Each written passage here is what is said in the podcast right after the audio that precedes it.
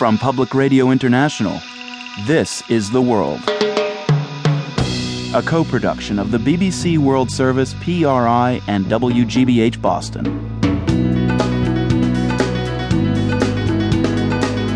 It's Wednesday, July 21st. I'm Marco Werman.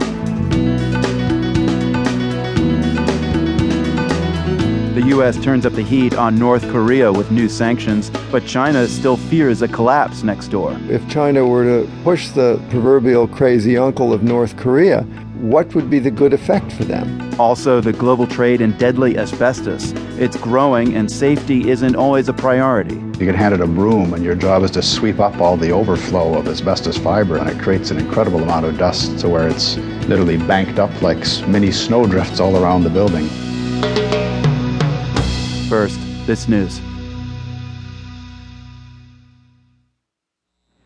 BBC News with David Legg. The Sudanese President Omar al Bashir is visiting Chad for a summit of regional leaders, defying two arrest warrants issued by the International Criminal Court. A court spokesman told the BBC that Chad had a legal obligation to arrest Mr. Bashir, but as James Copnall reports from Khartoum, that's unlikely to happen. President Omar el Bashir is taking a risk but probably not nearly as big a gamble as the International Criminal Court would hope. This is the first time he has travelled to a state which is a full member of the ICC since a first international arrest warrant was issued last year. Last week, the ICC issued a second warrant on genocide charges. President Bashir was welcomed at the airport in N'Djamena by President Idris Deby, his Chadian counterpart.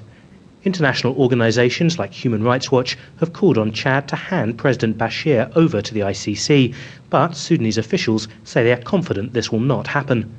The United States has enacted the most sweeping overhaul of its financial rules in generations in response to the global financial crisis.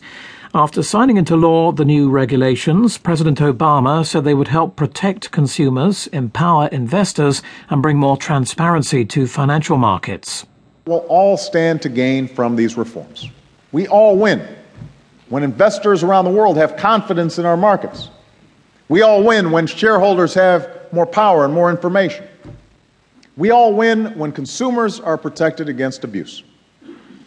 And we all win when folks are rewarded based on how well they perform, not how well they evade accountability.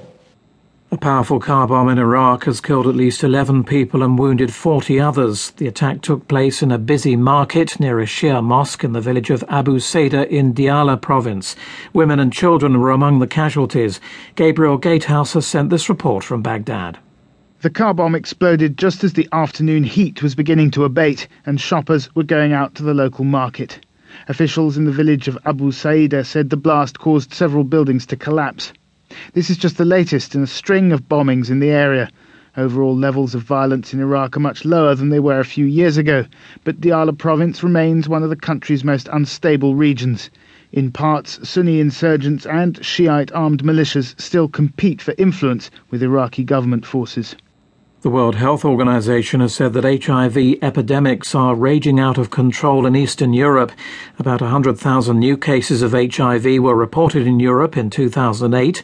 80% of them were in the East. Much of the increase in HIV cases was due to infections among injecting drug users in Russia and Ukraine. The WHO says addicts there have limited access to HIV treatment and governments across the region must work together. World News from the BBC. Three policemen have been disciplined in China for beating the wife of an official in the mistaken belief that she was a petitioner complaining about local wrongs.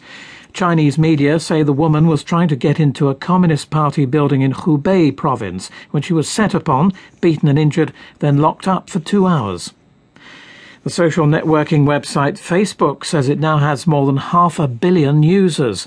About 8% of the world's population are now Facebook subscribers. Here's our technology correspondent, Mark Gregory. If Facebook was a country, its half billion subscribers would make up the third biggest population of any nation. It was founded by a